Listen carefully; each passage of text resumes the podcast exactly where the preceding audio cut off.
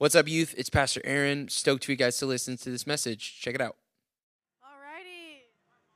Good morning.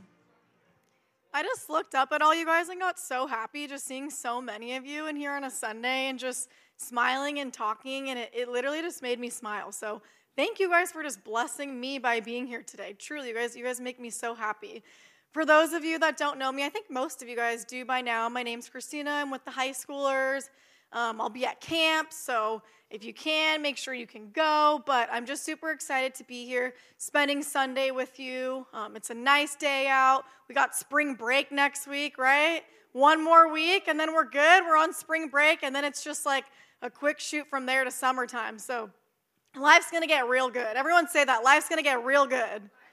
Yes, the warm weather, pool days. Oh, that's what I'm excited for.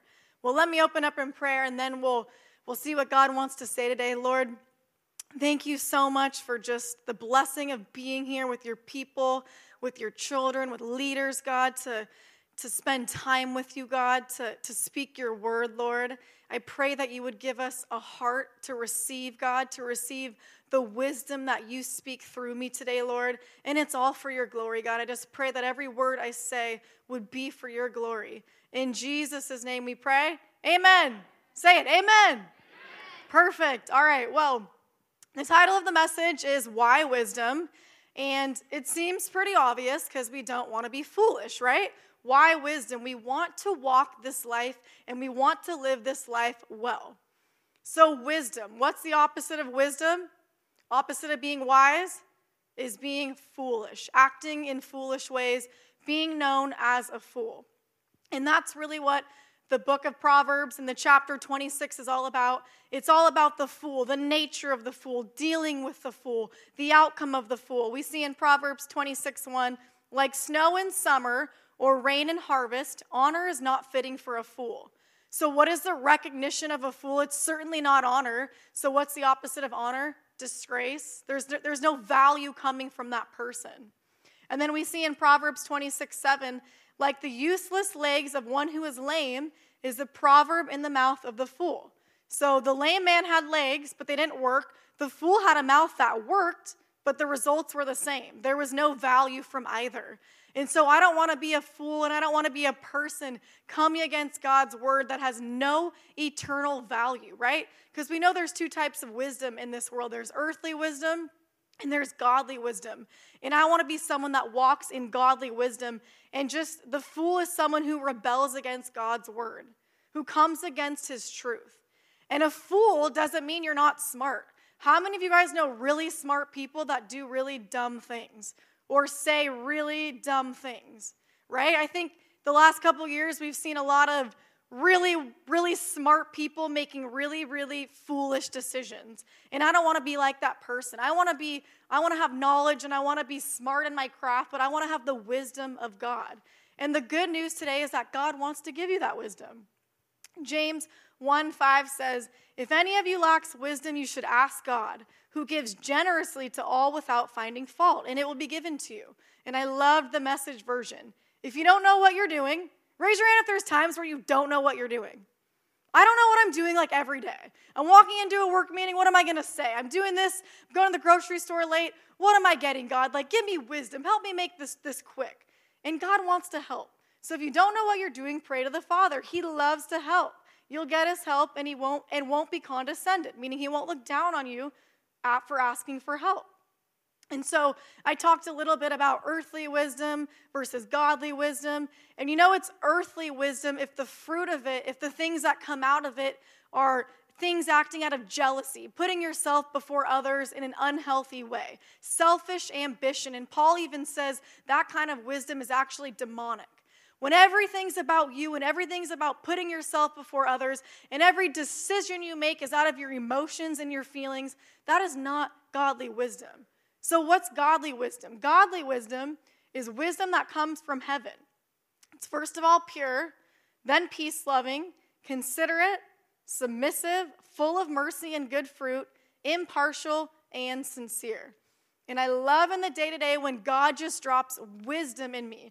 And it's always, I use the example of when I was driving in last service, like when I'm just having one of those days, Have you guys ever just had one of those days where you wake up and you're like, it's gonna be one of those days? I truly just woke up on the wrong side of the bed today. And I just know it. I'm, I don't wanna speak that over my day, but it's, it's gonna be one of those days. And whenever I'm driving in one of those days, it's just, I get so annoyed. If someone's going too fast, I'm like, where are you going in such a hurry? Like, you know, slow down. Or if someone's driving slow, I'm like, why are you driving so slow? Get out of my way. Or my favorite is when I'm at like a four way stop and everyone's just kind of staring at you, but the person across from you is really nice and they let you go, and I'm still annoyed. I'm like, oh, okay, I'll go.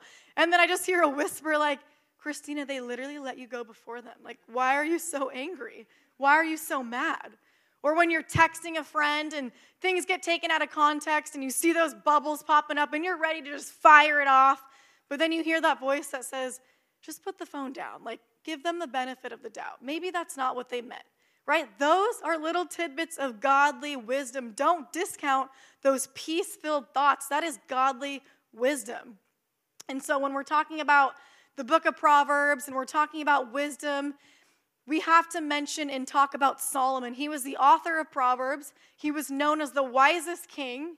And so, Solomon, as Aaron had mentioned a couple weeks ago, was the king of Israel. He came, he was the son of David. And right when David is getting ready to pass away, he tells Solomon this as he's going to transfer the kingdom in 1 Kings 2 2 through 3. Be strong, act like a man, and observe what the Lord your God requires. Walk in obedience to him and keep his decrees and commands, his laws and regulations, as written in the law of Moses. Do this so you may prosper in all you do and wherever you go, right? Do this and you will prosper. So here's a tip if you want to prosper in this life, obey God. God wants to prosper you. He wants to bless you. And that's not the prosperity gospel. That is in the Bible. He wants to prosper you. He wants to give you good things. He withholds no good things from you. And that doesn't always mean cars and houses, although it could. God's not against you having a big house or a nice car, but that means peace, healing, deliverance, friendship, spouses, a good life. God wants to bless you.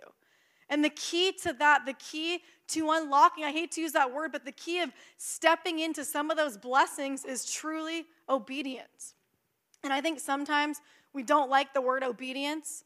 Obedient just sounds kind of like my dog's obedient to me, like my animals are obedient. Like, why do I need to be obedient? But it's a good thing. God sets these commands in place so that we can walk out the life that He's called for us. Obedience is a good thing, it's for our good. And so the next chapter, Solomon becomes king.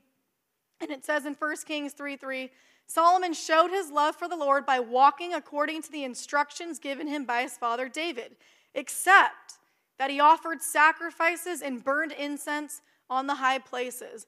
And I was reading this in 1 Kings and I was like, shoot, there is the downfall of Solomon right there. That is the first place in scripture, or that I saw at least, where his heart was truly divided. And you might be wondering, what, what does that mean? Well, back in those days, thousands of years ago, the high places were where people would go and they would sacrifice to these demons and deities and false gods and burn incense and just this really wicked stuff on these high places. And even today, you go into certain places in certain countries, there's still places where people go to the high places and curse regions and put stuff on regions. So there's something about the high places. And God did not want to be worshiped in this high place. Although Solomon probably was worshiping him, that's not where he belonged worshiping him. And so in 1 Kings 3 7 through 13, bear with me here. Now, now, Lord my God, you have made your servant king in place of my father David. But I am only a little child and do not know how to carry out my duties. Your servant is here among the people you have chosen, a great people too numerous to count or number. So give your servant a discerning heart to govern your people and to distinguish between right and wrong.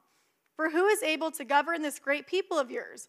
The Lord was pleased that Solomon had asked for this. So God said to him, Since you have asked for this, and not for long life or wealth for yourself, nor have you asked for the death of your enemies, but for discernment in administering justice, I will do what you have asked. I will give you a wise and discerning heart, so that there will never have been anyone like you, nor will there ever be. Moreover, I will give you what you have not asked for, both wealth and honor, so that in your lifetime you will have no equal among kings. And what I love, kind of like the parallel here, is Solomon didn't ask for the stuff, he asked for the wisdom. And the stuff came through the wisdom. And what I mean by that is sometimes God wants to place you in places of leadership and authority, and He wants to bless you and prosper you. But you have to have a heart that's going to be able to handle it. You have to be able to steward these blessings well. And although Solomon had a divided heart, God still blessed him because he, he asked for wisdom. He, he wanted to do God's will. He did love the Lord. He did fear the Lord. But it came down to that exception, that divided heart. And, and God blessed Solomon amazingly in immense ways. He built the first temple. He was the wisest king. He had massive, a massive palace. There was even a queen that came to see him just so she could test him and ask him questions. And, and she was just blown away by his answers.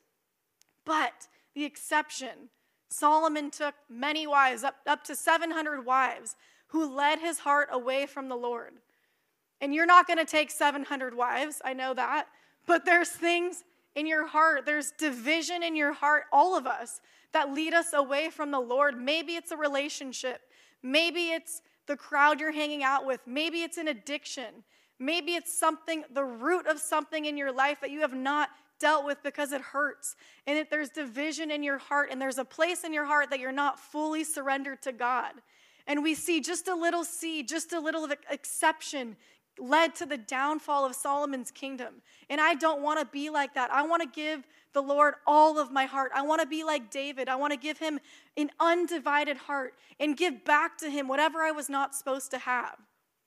And so, going back to Proverbs, Proverbs 26 11, it talks about sin. And as a dog returns to its vomit, fools repeat their folly. And it goes, it talks about referring to returning to past sin. And there is a cost for that, right? We're covered in grace. We see the first instance of God's grace when Adam and Eve eat from the forbidden tree and they get kicked out of the garden. And, and what does God do? He clothes them.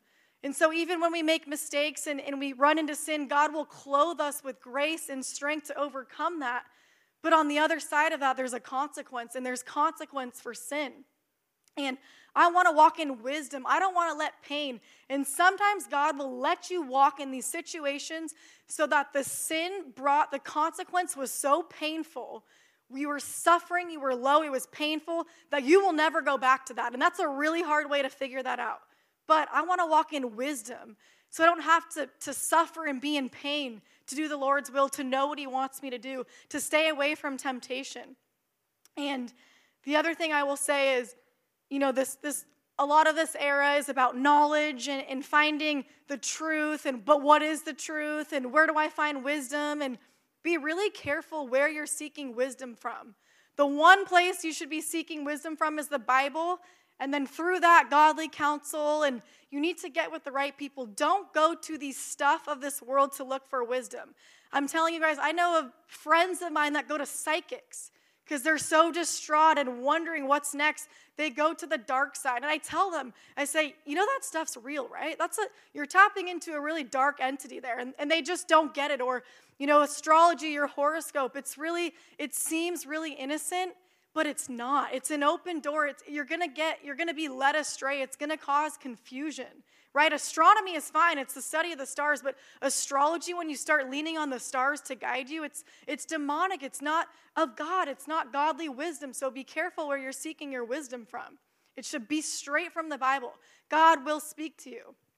And so, why wisdom? The title of the message, Why Wisdom? Wisdom is needed because every choice you make in this life is has an impact, right? I wish more than anything I was at your place in middle school and high school sitting in these chairs so I could make the right choices the next 10 years. I had to learn the hard way. But the choices that you make now matter. The wisdom that you walk in now matter. And of course, we're going to fall short and not everything is going to be perfect and we're going to make mistakes, but the day-to-day choices matter. Let your no be no to the things that are not of God and let your yes be yes to the things that are because it matters even if it seems insignificant right? Even if it's just you're at a party but you're not drinking. Even if you're hitting the vape but it's not weed, so you're not really getting the high out of it, but you're still kind of in the mix, right? Those small choices matter. God sees it. He sees the lack of obedience or he sees the obedience, and it matters to him. And God's not looking for perfection, but God is looking for a heart after His. And unfortunately, Solomon didn't have a full heart after God. And so Aaron talked about kind of the fear of the Lord last week and you know Proverbs 9:10. The fear of the Lord is the beginning of wisdom and the knowledge of the Holy One is understanding. So the first part of being wise is fearing God. Having a having an honor for him, having a reverence for him, knowing that the breath in your lungs right now is from God. If you're on this earth right now, God has been sustaining you. God has a purpose. He made everything. Let's not lose the reverence of God. Even though he seems far away, he's truly not. He's truly not. And so I want you guys to walk on the right path. And as I was kind of prepping for this, I just felt like you know, the path kind of does, you know, that leads to the narrow gate to heaven, which is Jesus. The path as you walk this walk and you get closer to the Lord and you grow and you get older, this path seems to get narrower and narrower. And what do I mean by that? You first get saved and you first start going to church, or maybe now, you know, God asks you to, to turn off the music or to get rid of the movies or whatever. And then you do that. And then the next step comes.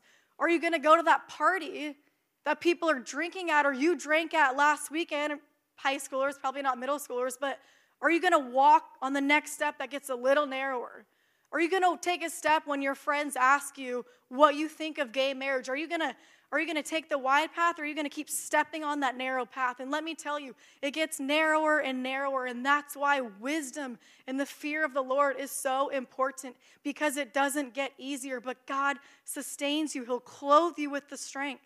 And you'll be like, whoa, like I did that. With God, I did that. And it's beautiful. And just in closing, and it's funny that Aaron had mentioned this in his opening, but you know, there's a quote that says, It's easy to fall in love, but it's not easy to stay in love. And it's so true, right? With God, we have a relationship. And just, I, I don't think I've shared my testimony in quite a while here, but I grew up going to a Christian school and I remember like pledging my purity to the Lord and I wanted to live for Him. And then high school came and college came and all that kind of was in the back seat.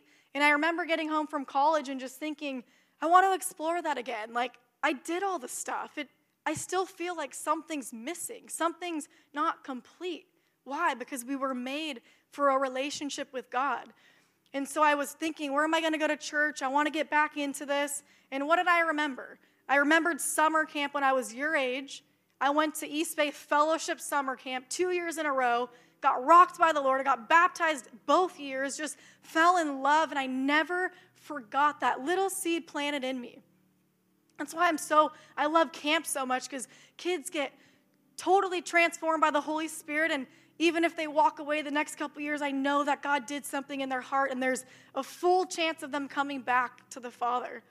But, anyways, I went into worship, and it was like the first time I walked into the sanctuary and I was worshiping, and I was just overcome by the Lord. I wasn't used to his presence. I wasn't used to, to feeling him, and it wasn't emotionalism, but it was my, my soul connecting with the Lord, and, and it was a first love. It was ignited again. And you know, for the first year, you're just, everything's cool. Everything in the Bible is new. Every verse is like, whoa, that's speaking to me. And you're just in this infatuation phase with the Lord. And then what happens? Life happens.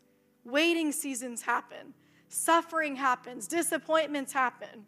Right? And that, that flame starts to dwindle a little bit if you don't take care of it, if you don't fan the flame, as they say.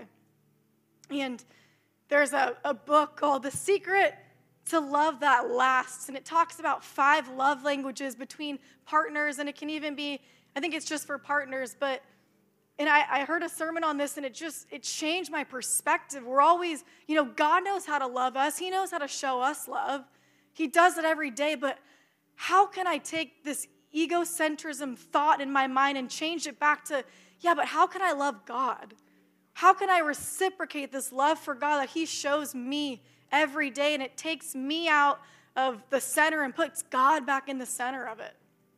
And John 14, 21 says, Whoever has my commands and keeps them is the one who loves me. The one who loves me will be loved by my Father, and I too will love them and show them to myself. How does God feel our love? There's other ways there's worship, there's prayer, there's thanksgiving, but by keeping his commands and being obedient, we show him that we love him, right? He is a good father. He has good plans for us. Why would we not obey him? Why would we not be in reverence to him? And I don't want to let my disobedience, you know, you know, we're going to fall short, but I don't want to let my intentional disobedience cause me to be disqualified from what God wants to do in my life because he can't trust me with it. Because there's places in my heart that are divided. I don't want to be like that. I want God to have every place of my heart. And if He doesn't want me to have it, I don't want it. And so, just in closing, let's walk in the wisdom of the Lord. Let's be obedient. Let's not discount those little acts of obedience because I may not see it, Pastor Aaron's not going to see it, but God sees it. God sees when you turn that off. God sees when you say no. God sees when you're praying in the spirit not to be tempted and for him to lead you out of it and you leave the place you're not supposed to be. God sees that and there's reward for that. It's not for nothing. God has reward. God wants to bless you. He wants to prosper you in this lifetime. He wants to give you good things. And so let's honor him back and let's love him by walking in obedience. Let's be wise. Let's walk this walk of faith as best as we can and let's finish strong. Let's not be led away and in the day to day and in the last days of our lives, but let's be strengthened. Let's, when I, you know, when I meet Jesus, I want the flame of my love for him to be bigger than ever. I want to fan that flame. And I want to be used by God. And I want you to be used by God. And I know that you will. I'll close in prayer and then we'll, we'll lead into worship. Dear Lord, thank you for this morning, God. Thank you that you give wisdom generously for our benefit, God, so that we can perform your purpose here on earth, God. You don't need us, Lord, but you want to use us. Give us discerning hearts, God, so that we may know your will. And God, give us courage to match the wisdom, God, courage to walk out whatever you're asking us to do, Lord. We love you, we worship you, we praise you, and we just want to, to give you more of ourselves, God. Those areas of our heart that are hardened, that are divided, that there's that one exception, God. Speak to that right now. Ask God, what's that exception in my heart? What's that one thing? And pray about it. Ask Him to, to come in and soften that and deliver you from that because He will. I've seen it, He does it to me all the time. We love you, Jesus. We worship you. In your name we pray. Hope you guys got a ton out of that message. I know I did. If you want to connect with us here at the Rock Youth, follow us on Instagram at the Rock Church YTH. Subscribe to us on YouTube or Spotify by searching the Rock YTH, or text the Rock Youth MS or the Rock Youth HS to 33222 for texting updates on everything going on at the Rock Youth. And don't forget to subscribe to our podcast feed. See you next time.